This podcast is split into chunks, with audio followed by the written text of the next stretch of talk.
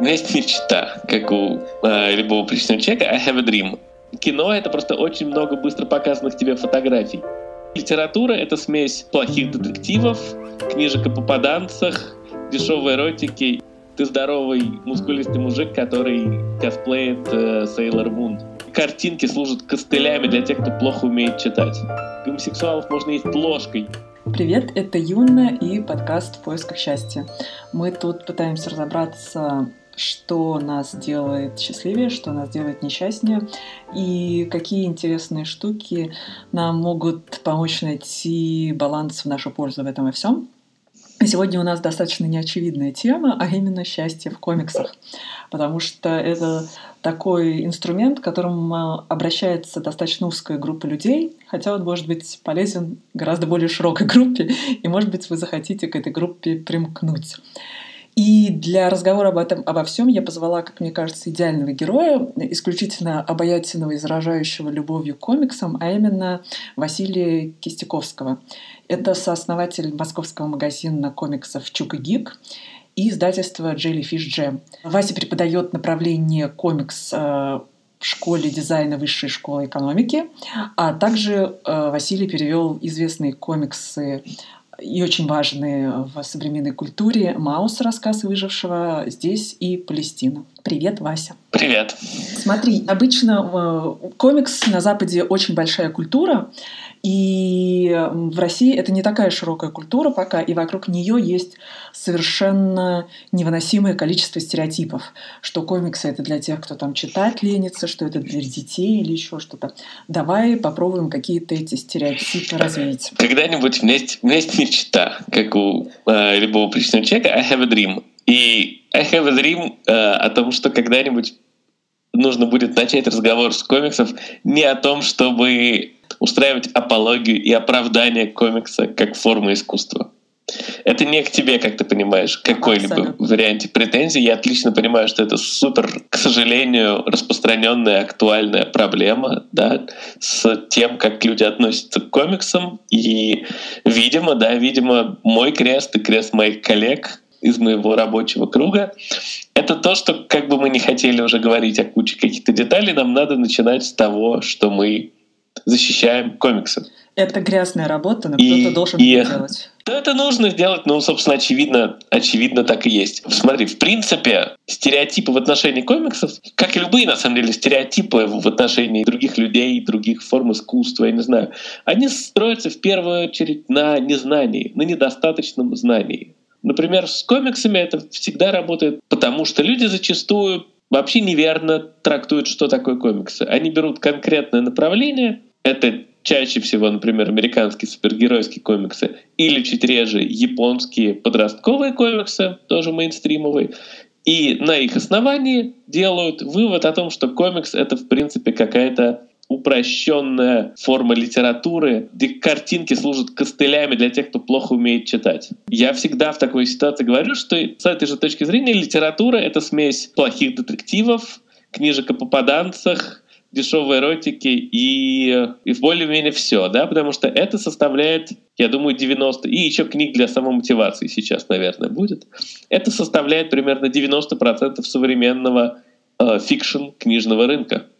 Но если что-то составляет 90% рынка книг, мы отлично знаем, что литература более сложная, более многообразна, чем просто самая популярная сейчас в книгах. То же самое и в комиксах. От того, что 90% рынка, скажем так, ориентированы на более массовую аудиторию, более юную аудиторию, не значит, что сама по себе форма способна только на подобное.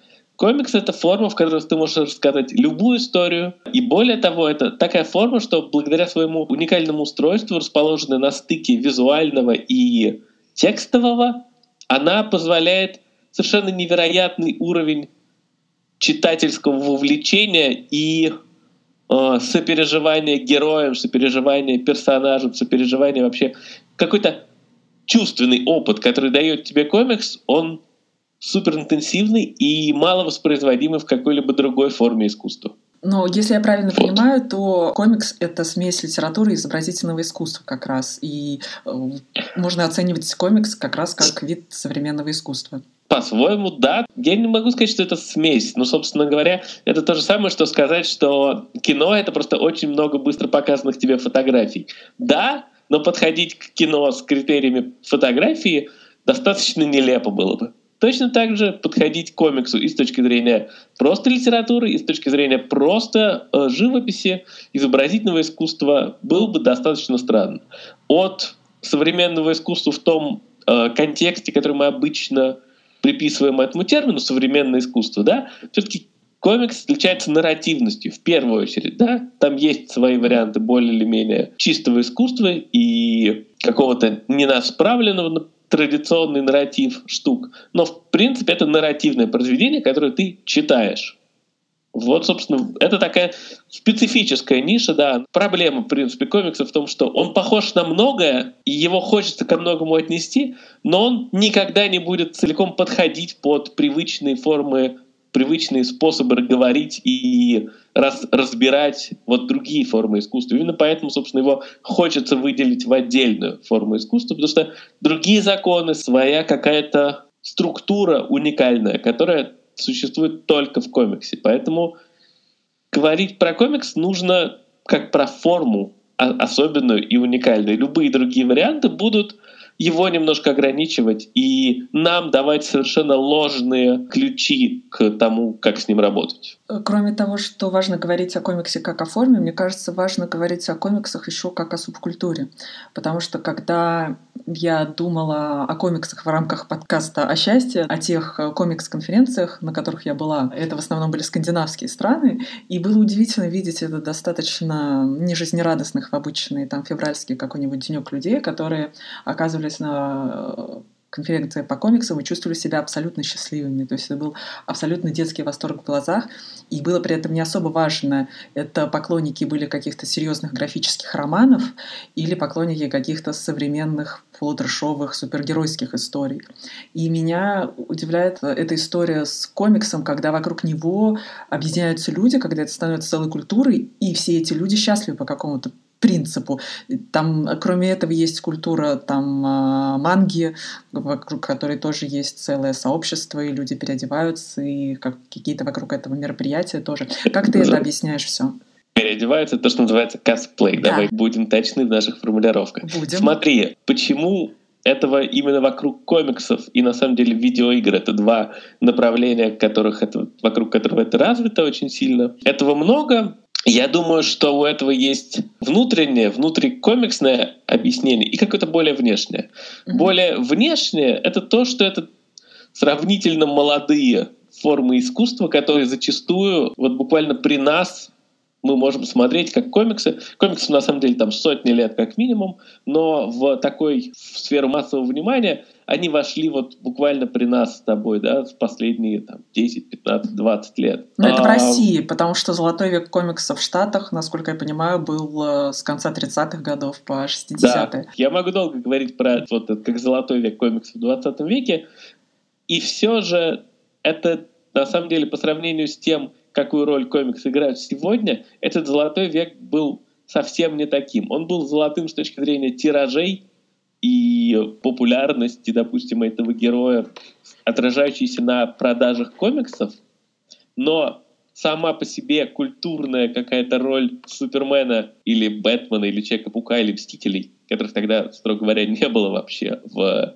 Золотом веке, как и Человека-паука, э, она несравнима с тем, какую роль она играет сейчас, в первую очередь из-за глобализации и из-за того, что сейчас все эти персонажи стали не внутриамериканскими, абсолютно глобальными. И Бэтмен будет известен более-менее в любой точке мира. В Индии, в Индонезии, в Австралии, в России, абсолютно везде. Так что даже когда мы говорим про этот золотой век, надо понимать, что сейчас влиятельность комикса как такой иконографики гораздо выше. Особенно комикса американского, и потому что современная глобализованная поп-культура — это в первую очередь американская культура. Отсюда, собственно, простая история, что этого просто стало много, это стало важно, и поэтому, да, этих персонажей много.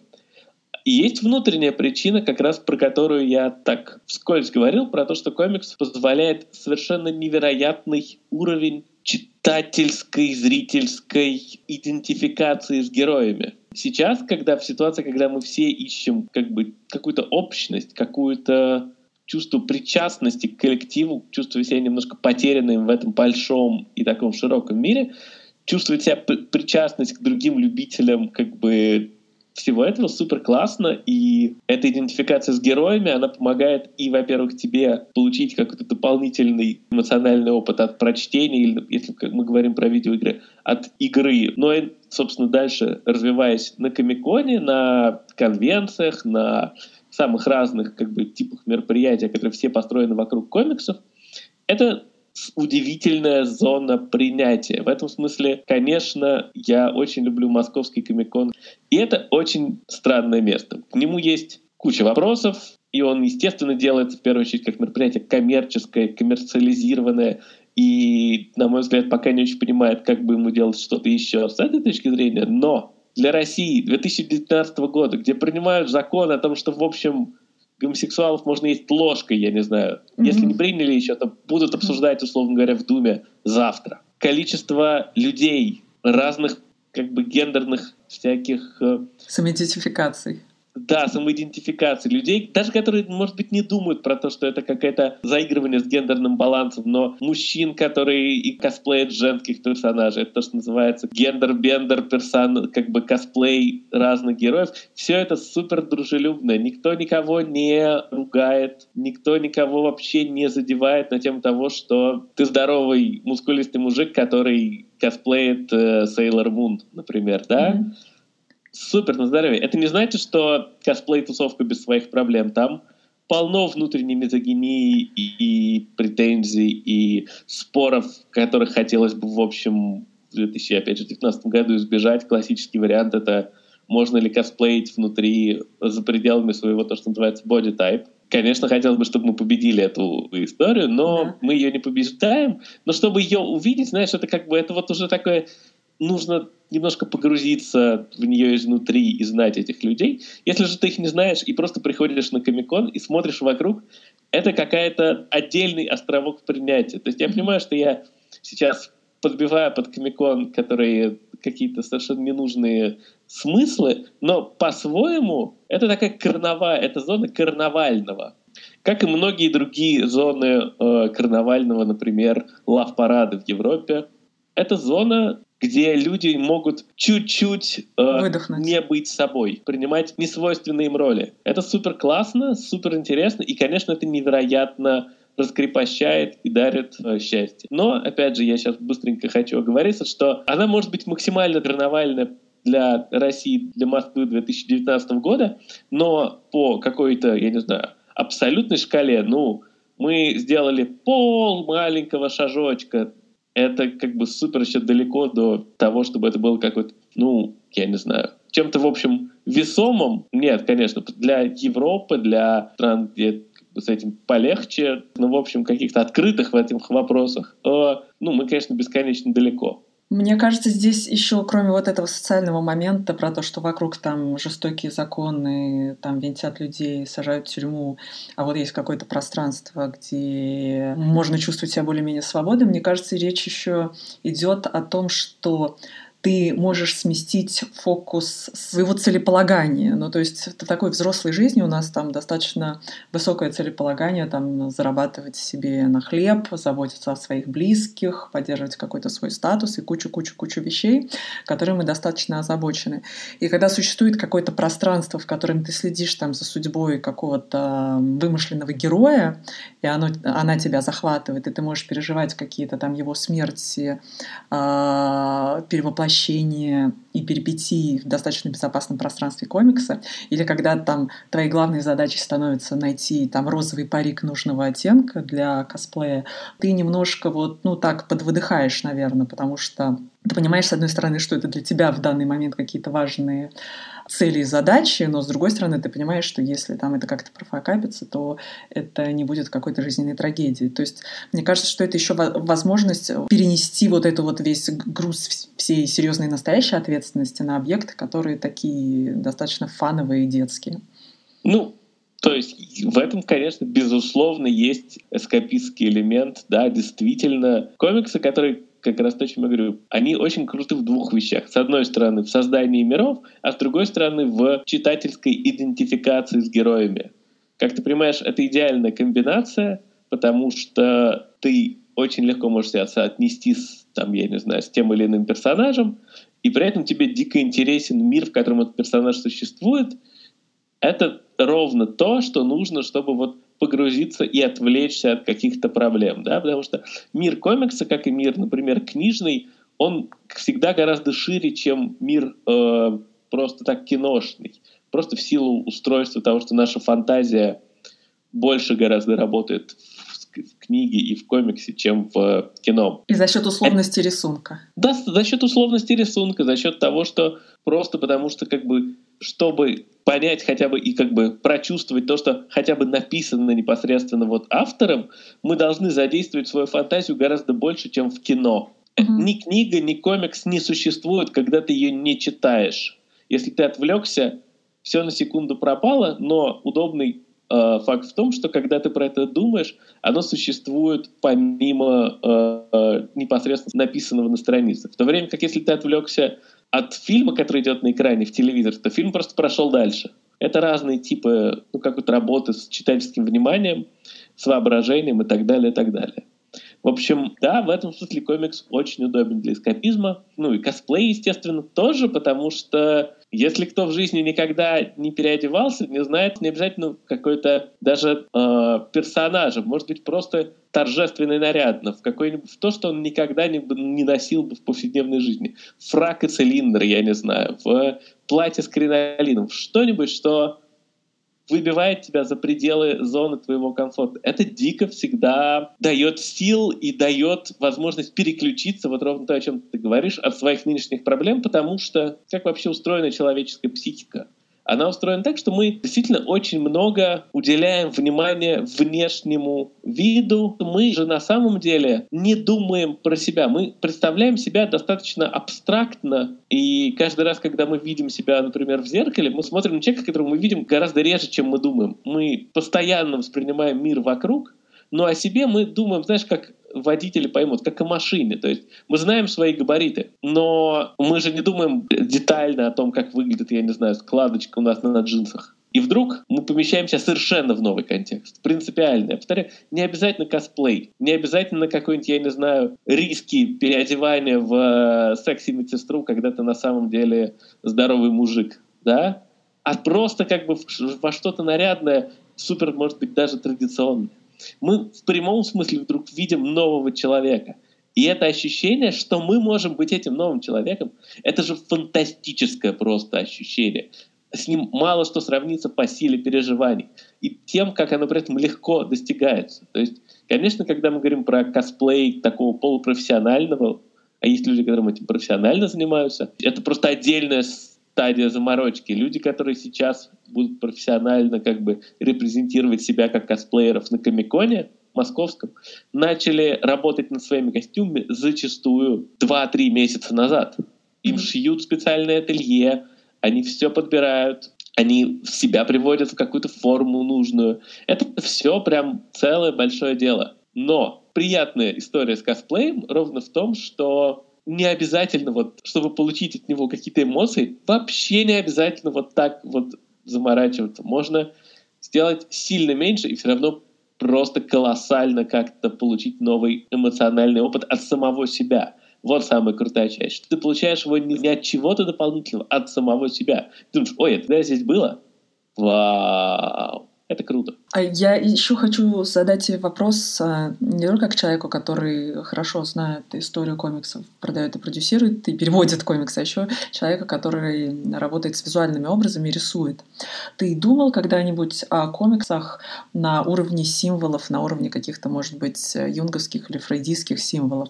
Потому что есть отдельный жанр, например, немые комиксы, в которых абсолютно нету текста, и есть только картинки, которые там переходят из одной в другую и таким образом рассказывают сюжет. И вот этот вот рассказ истории через образы, как ты думаешь, как происходит эта работа и, может быть, именно обращение к подсознанию через образы дает более глубокое проникновение в историю? Ну, да, безусловно. Э, безусловно, просто потому, что рисунок, а 99% комиксов рисованные, это всегда э, символическое символическое какое-то изображение. Может быть разный уровень как бы символизма, да, чем более оно реалистическое, тем менее символическое и, и наоборот, да. Mm-hmm. И большинство комиксов как раз так или иначе стремятся к зоне символической. Это как раз та зона, где возможна читательская идентификация. Идея с реалистическим есть простой пример, почему это всегда плохо работает. Очень многие видели фотокомиксы. Они чудовищные. Абсолютно.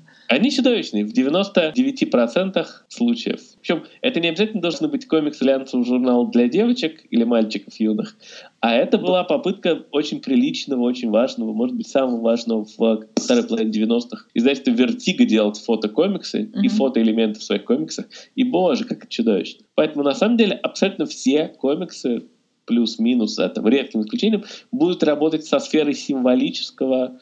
Это символ — это часть безусловного вечного лексикона комиксов, потому что комиксам нужно...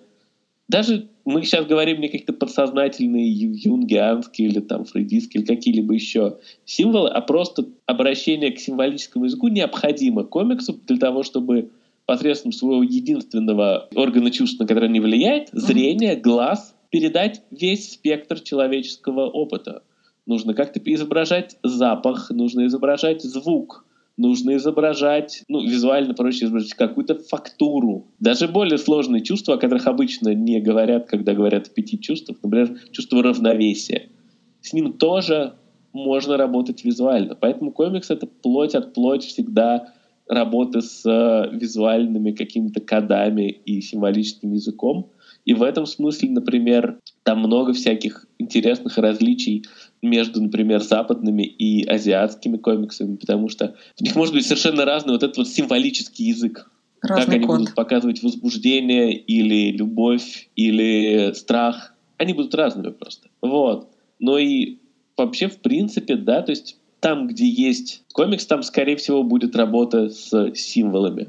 Мне кажется, что это полезно даже для изменения какой-то нейрофизиологии мозга, потому что если ты там начинаешь читать какие-то азиатские комиксы, где ты в какой-то момент понимаешь, что вот там три капельки над лбом — это жуткий страх, а четыре капельки справа — это уже слезы и истерика, переключая таким образом свое восприятие эмоций, прочтение чужих э, чувств, э, ты расширяешь как бы спектр восприятия действительности, это может как-то обогащать.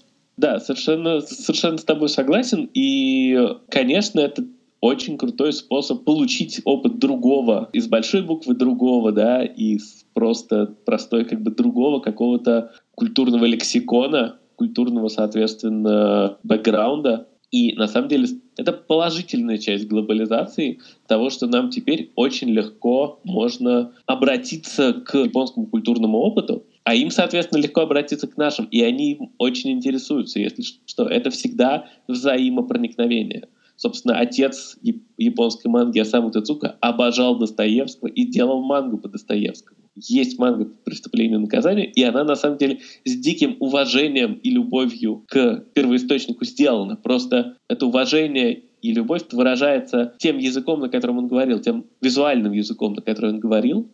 Так что это всегда дико круто, и здорово, что сейчас это все очень доступно, потому что можно достать ну, почти все и почти всюду. Это супер важно, потому что вот я сейчас, когда преподаю, я в качестве, например, задания, чтобы получить оценку на семестр, предлагаю студентам делать визуальные исследования какого-то конкретного комикса по их вы... на их выбор. Например, на курсе 70 студентов. Я могу примерно угадать, что выберет половина. А дальше всегда супер неожиданно из разных стран, какие-то испанские, финский комикс был недавно в списке того, что будут делать люди. Эти люди уже абсолютно живут в глобальном культурном мире. Человек, который готов разбирать финский комикс, он знает, что он есть, он уже его прочитал, он понимает, что это какой-то неожиданный опыт, который ему при этом очень легко получить, и теперь даже хочется осмыслить и получить за него оценку. Это круто. Это супер удобный комикс, я говорю, в этом смысле, да, простой. Чем сейчас преимущество небольшое, большое, гигантское на самом деле, комикса над литературой. То, к чему часто ошибочно причисляют комикс. Там есть очень мощный гейткипинг инструмент. Язык. Если вы не понимаете язык, вы получаете примерно ноль опыта от книги незнакомом языке. В то время как, хотя в комиксе текст несет очень важную роль, но все же всегда есть универсальная изобразительная часть. И она универсальная, значит, что что в Финляндии, что в Индонезии, где угодно, люди, которые не знают даже, что подписано, какой-то опыт будут получать. От того же ты увидишь книгу на, например, венгерском, и если ты про эту книгу ничего не знаешь, то есть у тебя нет какого-то изначального предзнания, ты вряд ли захочешь ее прочитать. Почему? Зачем ты должен потратить очень много своего времени, чтобы прочитать книгу, про которую ты ничего не знаешь? То время как здесь наличие каких-то изображений, которые дают тебе какое-то предзнание, которые создают его у тебя, может, например, сподвигнуть тебя изучить язык, чтобы понять, что же здесь происходит как бы в более полном контексте. Да? Изображение глобально, недаром сейчас так будет популярно, я не знаю, Инстаграм, Пинтерест, все что угодно. И комикс в этом смысле, конечно, очень пользуется глобальностью. Мы сейчас чуть не попали в неловкую ситуацию, в которой в современном подкасте мы не поговорим про психотерапию. А именно я, когда ты говорил про доступность э, комикса э, даже для людей, которые не понимают языка, я вспомнила про существование сайта The Therapy Comics.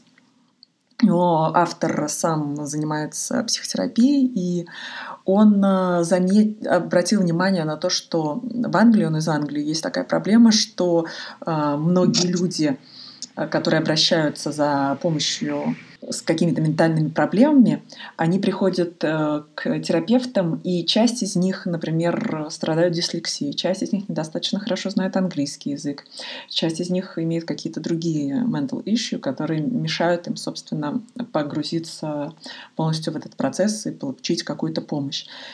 И, собственно, этот человек использует э, комиксы в качестве инструмента, который позволяют объяснить, как работает, например, паническая атака, и как можно из нее выйти, там, как работает там какой-то страх, и помощью визуальных образов рассказать, опять же, как работать со своими какими-то сложными состояниями. И поэтому тут мы обращаемся к такой части э, функции комикса, как э, иллюстрация информации для людей, Э, универсальной иллюстрации информации, когда там от самых неудачных вариантов, когда нарисовано шесть горящих людей в лифте, это перечеркнуто, и угу. я сама видела в отеле, и ты думаешь, эта ситуация, там, постарайтесь не сгореть в лифте, вот, но пытаются объяснить, что во время пожара нельзя заходить. То есть мы обращаемся к комиксам как к инфографике и как к современному языку помощи разным людям в условиях глобализации, в условиях угу. того, что мы инклюзивности общества, когда люди с разными сложностями тоже могут стать частью общества, и как раз комиксы могут быть стать э, таким инструментом. Расскажи Расскажи, работал ли ты с этим и что ты об этом знаешь? К слову о инфографике и прочем, я всегда на всех лекциях говорю людям, что даже если они никогда не читали комиксы, они, скорее всего, их читали, потому что если они летали на самолете и видели инструкцию по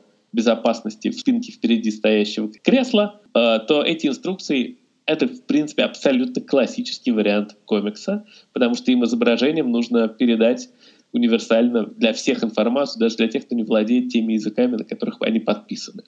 Но это к слову. Работал ли я с комиксами, которые практически используются в терапии или каких-то таких... Или в ситуациях старайтесь не сгореть в лифте. Старайтесь не сгореть в лифте? Нет, потому что к сожалению, к счастью, у нас этого сейчас мало, скорее к сожалению. У нас только-только вообще осваивают нон-фикшн возможности комикса комиксов, вообще обращавшихся, я повторяю, к документальным проблемам в России издано мало, оригинальных комиксов также, еще меньше, соответственно. Недавно, вот, например, вышел комикс новой газеты, который делала с кучей российских комиксистов комикс про абсурдные судебные процессы в России. Но это все еще нарративная, по-своему, вещь, пусть и нон-фикшн. А такая более практическая, с этим я, к сожалению, не работал. И возможности, вот эти возможности комиксов в России практически не используются, не исследованы. Причем я уверен, что на практике они используются. Просто люди, которые предлагают, например, детям, не владеющим русским языком, что-то рассказывать с помощью картинок, складывать какие-то истории с помощью картинок. И я знаю, что это есть, потому что у меня есть мои подруги, которые э, работали с детьми беженцами, угу. которые не владеют русским. Да. И они с ними как-то создавали такие истории, это комикс, они работают с ними посредством комикса.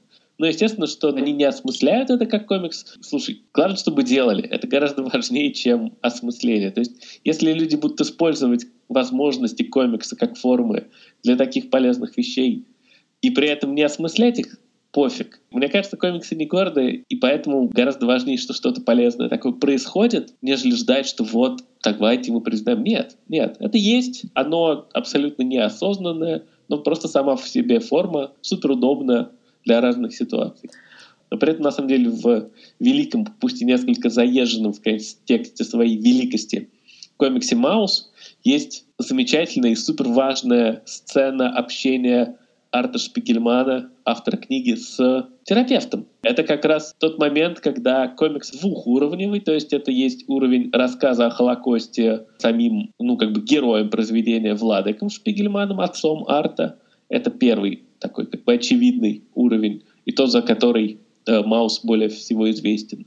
Есть второй уровень, это на самом деле он не менее важный, и он занимает едва ли не столько же места в комиксах, в комиксе Маус, это общение Арта со своим отцом и то, как это сложно и как тяжело быть сыном выжившего, и как вообще конфликт между отцами и детьми. Ну, в общем, тоже супер важно. На самом деле есть и третий уровень, это уровень общения уровень вообще автора и осмысления возможностей произведения своего творчества, процесса творчества. Можем, ну, этот вопрос, который в контексте Холокоста, мне кажется, существует вот столько же, сколько существует история мира пост-Холокост. Возможно ли искусство после такого? И можно ли писать об этом? В Маусе это есть, и это супер пронзительное место, где все люди представлены антропоморфными животными. Он приходит к терапевту и говорит о том, как создает это произведение, которое мы сейчас читаем. И мы видим, как постепенно он из полноценного героя своего произведения, такой большой антропоморфной мыши, становится маленьким мальчиком. Они все в масках, и это люди в масках. И мы понимаем, что мы вышли на еще один уровень произведения, да, где осмысляется условность всего, что мы сейчас держим в руках, и сложность этих переживаний. И это как раз по вот этот момент сложного осмысления дис, внутренней дистанции и прочего-прочего, что у него происходит в процессе сессии терапевтической, это тоже очень круто сделано визуально. Это, конечно, очень мощный момент, его зачастую как бы недооценивают, но это, на мой взгляд, один из ключей вообще к пониманию Мауса, который самый, одно из самых известных вообще графических произведений. Давай, раз мы заговорили о самых важных графических романах, вот для тех людей, которые вот раньше не интересовались культурой комикса и, возможно, дальше не особо будут ей интересоваться, но захотят, может быть, узнать о каких-то ключевых э, важных вещах, Давай, может быть, озвучим несколько важных романов, которые могут заинтересовать. На самом деле, э, я бы советовал как? Я бы посоветовал сначала людям просто подумать, что им в жизни интересно, и прогуглить это, потому что я сейчас, конечно, выдам список из того, с чего интересно и можно начинать, uh-huh. но это все-таки специфический ракурс будет, а в комиксе современном уже есть абсолютно все. Есть комиксы, посвященные готовке, многотомные комиксы, посвященные готовке. Я не знаю, домашним животным, архитектуре, чему угодно – это, собственно, как книги, но все равно выходят там пару вещей в год, которые да. там, люди, которые считают себя любопытными и культурными, стараются прочитать. Вот в области графического романа что происходит? Классно, когда люди будут знать, что есть два-три комикса, выходящих, которые надо прочитать просто для некоторого условного понимания культурного контекста. Это уже будет неплохо. Но пока я буду называть вещи, которые вышли 15, 20, 25 лет назад. Собственно, Первое, очевидное, самое известное, и комикс, который хотелось бы мне, опять же, я столько про него говорил, что хотелось бы уже, может быть, двинуться дальше, но нет. Это комикс «Маус». А, это история и Холокоста, и взаимоотношения с родителями, и отношения автора с тем, о чем можно делать. Это супер круто, на самом деле невероятно пронзительный и мастерски сделанный комикс. Действительно, прочитав его, в общем, даже самые скептические люди понимают, что в рамках яз- языком комикса можно говорить о чем угодно. В этом смысле его такая тотемная функция — это убеждать людей в уместности комикса как э, формы для чего угодно. Есть очень полезная книга которая, Скотта Маклауда, которая называется «Понимание комикса» — «Understanding Comics». Это комикс о комиксе. Это такая теоретическая работа, которая рассказывает, как комикс функционирует, за счет чего у нас в голове оживают эти картинки, какие есть визуальные законы, визуальные особенности в комиксах разных стран и прочим-прочим. Это одна из первых таких крупных теоретических работ, появившихся в 90-м году, если я правильно помню. Маклауд будет, может быть, иногда излишне смел в своих э, каких-то теоретических построениях, и его задача будет всегда э, немножко отвоевывать пространство для комикса, и в этой жажде отвоевать он иногда будет так излишне смелым, но это круто, это важно, это интересно. Есть совершенно неповторимый комикс Ричарда Макгуайра, который называется «Здесь». Это история одного дома, но скорее история одной точки в пространстве, где совершенно невероятным образом используется возможность комикса работать со временем, будучи при этом искусством пространственным. Да? Про него можно долго говорить, и я не хочу спойлерить то, как он работает, но если очень коротко суммировать, то это, наверное, ближайший аналог машины времени, который мы можем вообще сейчас взять в своем распоряжении иметь. Есть в России не переведенный, но все еще на самом деле великий комикс Дэвида Мацукелли. Э, это американец итальянского происхождения, который когда-то начинал в супергеройских комиксах, а потом много начал думать про теоретические основы работы комикса и создал такой мета-комикс про хаос, порядок, э, любовь это тоже комикс, как, как и все, что я здесь советую, те произведения, которые много работают с возможностью комикса как нарративного медиума. Это не просто крутые истории, а это истории, в которых ну, расширяется то, что мы можем вообще сказать с помощью комикса. Есть еще набор комиксов замечательного э, американца, тоже итальянского происхождения, Джо Сакко. На русский переведена «Палестина», но, на мой взгляд, у него есть это его такое первое крупное произведение, но на самом деле у него есть более поздние, на мой взгляд, более еще сильные произведения, например, Footnotes in Gaza. Это документальные комиксы. Сакко — журналист, который ездит по горячим точкам и разным проблемным, проблемным регионам и делает оттуда графические репортажи, и там становится поначалу вообще непонятно, что же такое может сделать комикс, что всегда казалось бы лучше сделает камера, да, покажет все документальней, реалистичнее, эффектнее. И вдруг выясняется, что нет, что благодаря как раз карикатурности, как бы сопереживания героям, какого-то в них соотношения себя с ними, то, как он дает нам переживать опыт другого, это супер мощно влияет на нас, на читателя вообще. А, есть всегда комиксы Крейга Томпсона, это по-моему, он лауреат МакАртурского гранта для Кении, в который сделал очень немного комиксов. Два самых, пожалуй, известных — это комикс «Blankets» — «Одеяло» и комикс «Хабиби». Это такие невероятно графичные, долгие, нарративные истории, которые поднимают кучу всяких проблем Хабиби от каллиграфии до положения женщины в современном обществе. «Одеяло» в первую очередь так пронзительная автобиографическая история, но она же про творчество и религию, и ее возможность, ну и поиски себя, как и многие coming of age истории.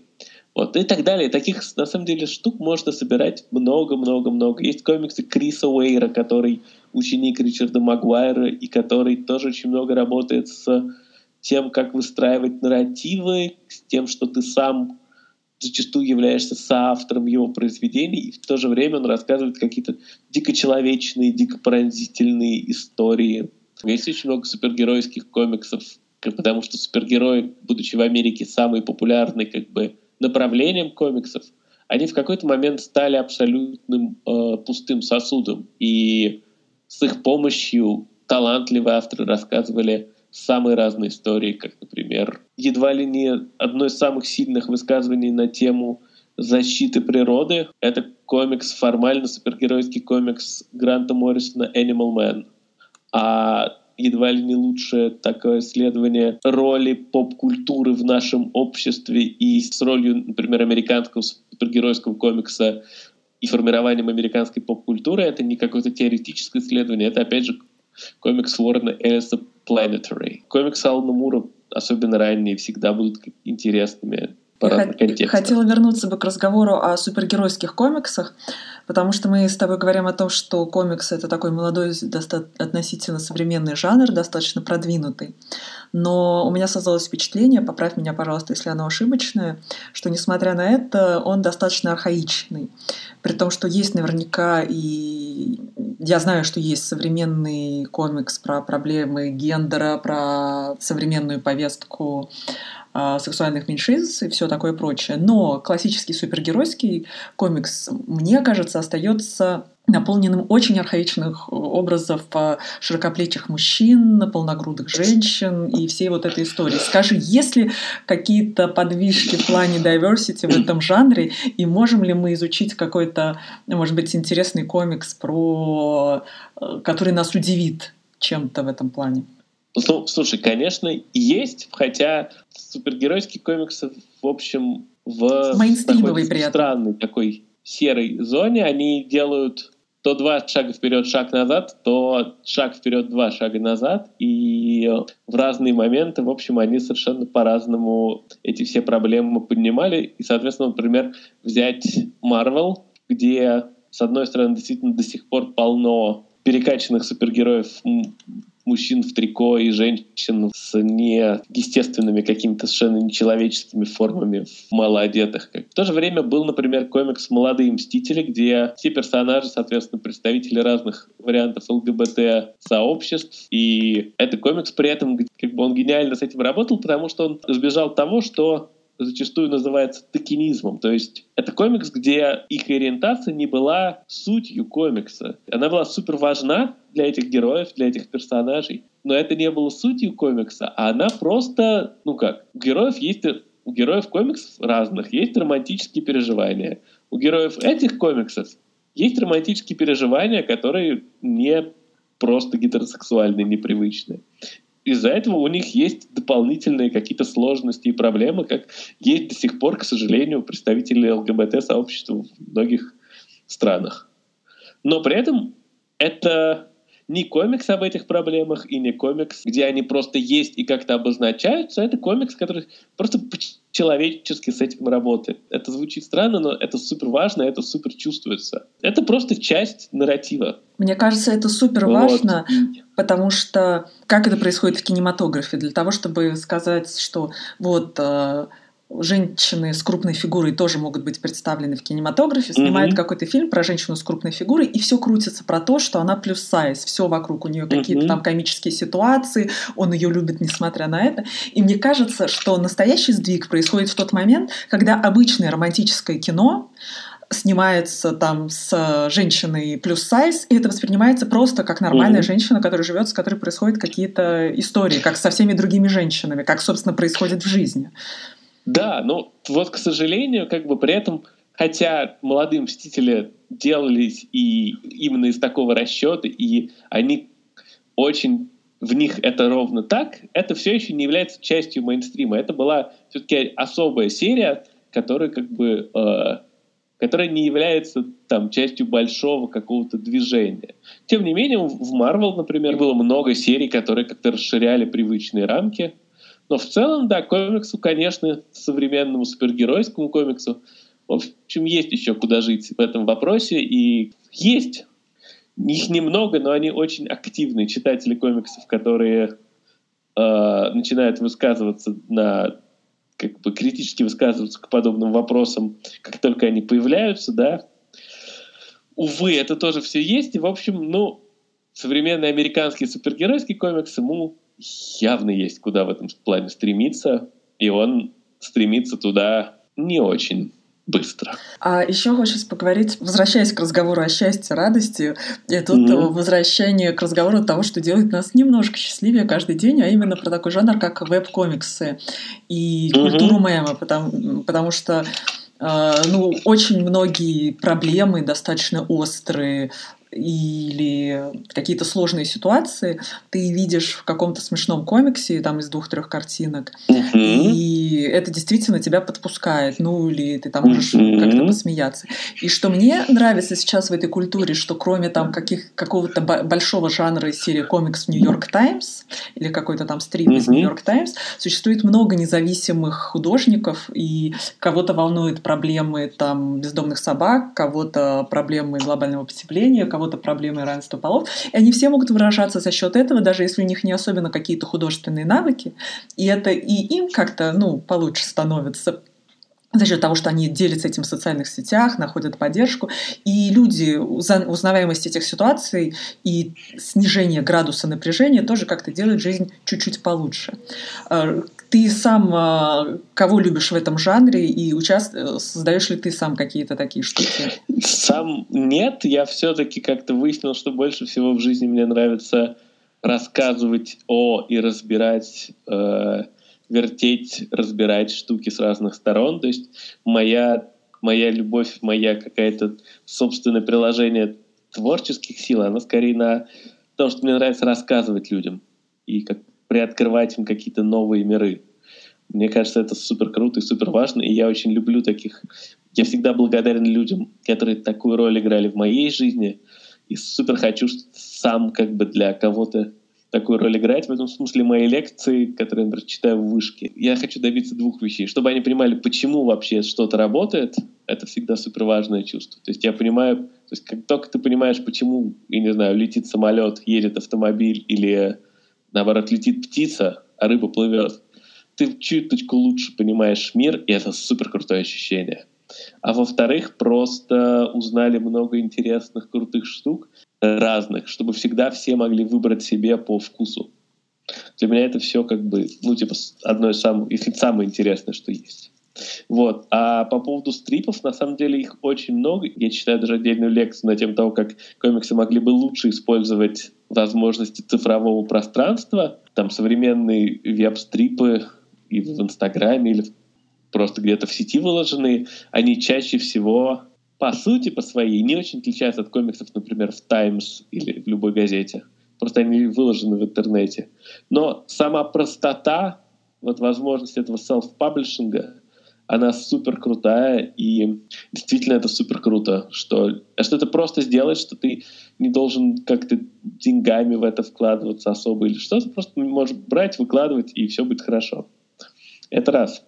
Это уже здорово. Но при этом мой, наверное, любимый веб-комикс ну, который, собственно, наверное, отвечает на обе вещи, про которые я сейчас говорю. С одной стороны, он работает с тем медиумом, в котором он существует, это работает с диджитал-пространством, он э, меняет э, нарративные внутренние штуки в, в зависимости от... Я не знаю, сейчас я расскажу, я удобно подвожу, что это. А с другой стороны, он очень много рассказывает и объясняет и ставит под сомнение штуки, которые мы, нам кажутся самоочевидными, и рассказывает, как что-то работает или как что-то не работает. Собственно, это комикс XKCD Рэндалла Монро, физика, если я правильно помню, который даже на НАСА работал. Это комикс, который нарисован нарочито просто. Это, человек, это такой вот, то, что называется stick figures, по-русски ближайший его аналог, это палка-палка, огуречек. Вот и вышел человечек. Это комикс, в котором он обращается к куче самых разных тем. Это может быть и тема и любовь, и я не знаю, поп-культура и наука, какое-нибудь покорение космоса. У него был невероятно пронзительный комикс про Curiosity, про этот, про марсоход. И он очень много работает с формой. В частности, у него есть комикс, который фанта... совершенно гигантский. И ты можешь по нему путешествовать только как по карте на Google Street View. И он идет в разные стороны. Ты, если ты его листать, как он задумывал, то ты можешь даже не увидеть часть этого комикса. Но при этом, когда ты что-то видишь происходящее, это какое-то ощущение открытия, которое, ну, дорогого стоит. Он, правда, много делал про комиксы во времени, в пространстве. Это все супер как-то... Он много думает о том, что он может сказать в форме комикса именно в форме онлайн-веб-комикса, при том, что его стиль нарочито супер простой. Уровень формальных технических навыков, чтобы так рисовать, он минимальный. Это очень круто. Собственно, он, он пишет книжки как раз о том, как работают вещи. И вообще какой-то супер какой-то интересный и приятный человек, судя по всему, что я с ним читал и слушал. В завершении разговора хотелось бы узнать, вот если кто-то послушал э, нас с тобой этот час и заинтересовался культурой комикса, но при этом он не попадет на Комик-кон, потому что выпуск будет после Комик-кона уже. Скажи, как, куда обратиться в интернете, в офлайне, чтобы лучше понять культуру комикса, с чего, ну, там, вот комикс для чайников, э, условно, где искать какие-то, не знаю, Facebook-группы, сообщества, встречи, э, как приобщиться к этой культуре. Чтобы не приставать на улице к подросткам в костюмах Sailor Moon и говорить им, надо меня с собой. подросткам на улице в костюме Sailor Moon или без костюмов Sailor Moon. В принципе, не надо приставать к подросткам на улицах. Ну, в принципе, как? В интернете полно, например, списков, с чего начать. Некоторые из них странные, некоторые из них составляли, например, мы с моим другом Ваней. Есть, ну, на самом деле, куча всего. Я повторяюсь, проще всего выбрать тему, которая вам нравится, какую-то сферу, и просто прогуглить популярные комиксы на этот счет и начать читать. Нет никакого другого способа, кроме как нырнуть в головой, с головой в омут. Классно, если вы можете, какие-то есть фигуры, которые вам интересны, связанные с комиксами, которые их рекомендуют. То есть если есть какой-то вот такой позитивный гейткипер, который будет вас направлять, которому вы верите, супер классно. Большинство людей, связанных с публичном пространстве связаны с комиксами, они так или иначе всегда выполняют эти функции, они всегда стараются рекомендовать и направлять людей. В общем, и я, и все мои коллеги. И таких людей полно и в э, американской, как бы, в европейских, в французском интернете. Японский я, к сожалению, не знаю, но я уверен, что там точно так же всего этого полно. Вот. Э, не слушать негативный гейткипинг на тему того, что вы обязаны прочитать 700 выпусков Человека-паука, чтобы получить удовольствие от комиксов, или если вы не читали Тинтина в своих ранних черно-белых версиях, вы ничего не понимаете в бельгийском комиксе и так далее, и так далее. Эту всю фигню не слушать. Просто брать, находить темы, которые вам нравятся, находить комикс, который вам визуально комфортный и интересный, и фигачить. Вот просто вот, вот ничего другого. Вам нужно самим зацепиться. Если вы верите какому-то журналу, посмотрите, есть ли там что-то про комиксы. В некоторых российских классных есть. Тут как с образованием. Как бы, чем больше вам изначально хотелось что-то узнать про заинтересовавшую вас картину или, я не знаю, видеообъект или скульптуру, если вы сами как бы про нее хотите знать и лезете что-то почитать, то, скорее всего, вы этим больше заинтересуетесь, чем если вам кто-то расскажет. Поэтому ищите собственные точки вхождения. Просто, да, может быть, поначалу это будут дурацкие списки какие-то, 20-50 самых великих комиксов. Но смотрите на них, читайте, какие описания вам показались интереснее. Если не понравилось ничего в этом списке, посмотрите в другом. Как и всегда во всем мире, в любой форме искусства этих списков миллион, и они многие, в общем, есть, есть хорошие, есть не очень. В общем, смотрите то, что вам нравится самим, и не бойтесь, не соглашайтесь на негативный гейткипинг, верьте в то, что это все нормально. Класс, спасибо тебе большое за вдохновляющий рассказ, потому что э, я уже сейчас собираюсь пойти заказать себе несколько комиксов, и э, надеюсь, что другие люди тоже вдохновятся, и им принесет какие-то счастливые моменты. Вот, э, спасибо и пока. Пока-пока.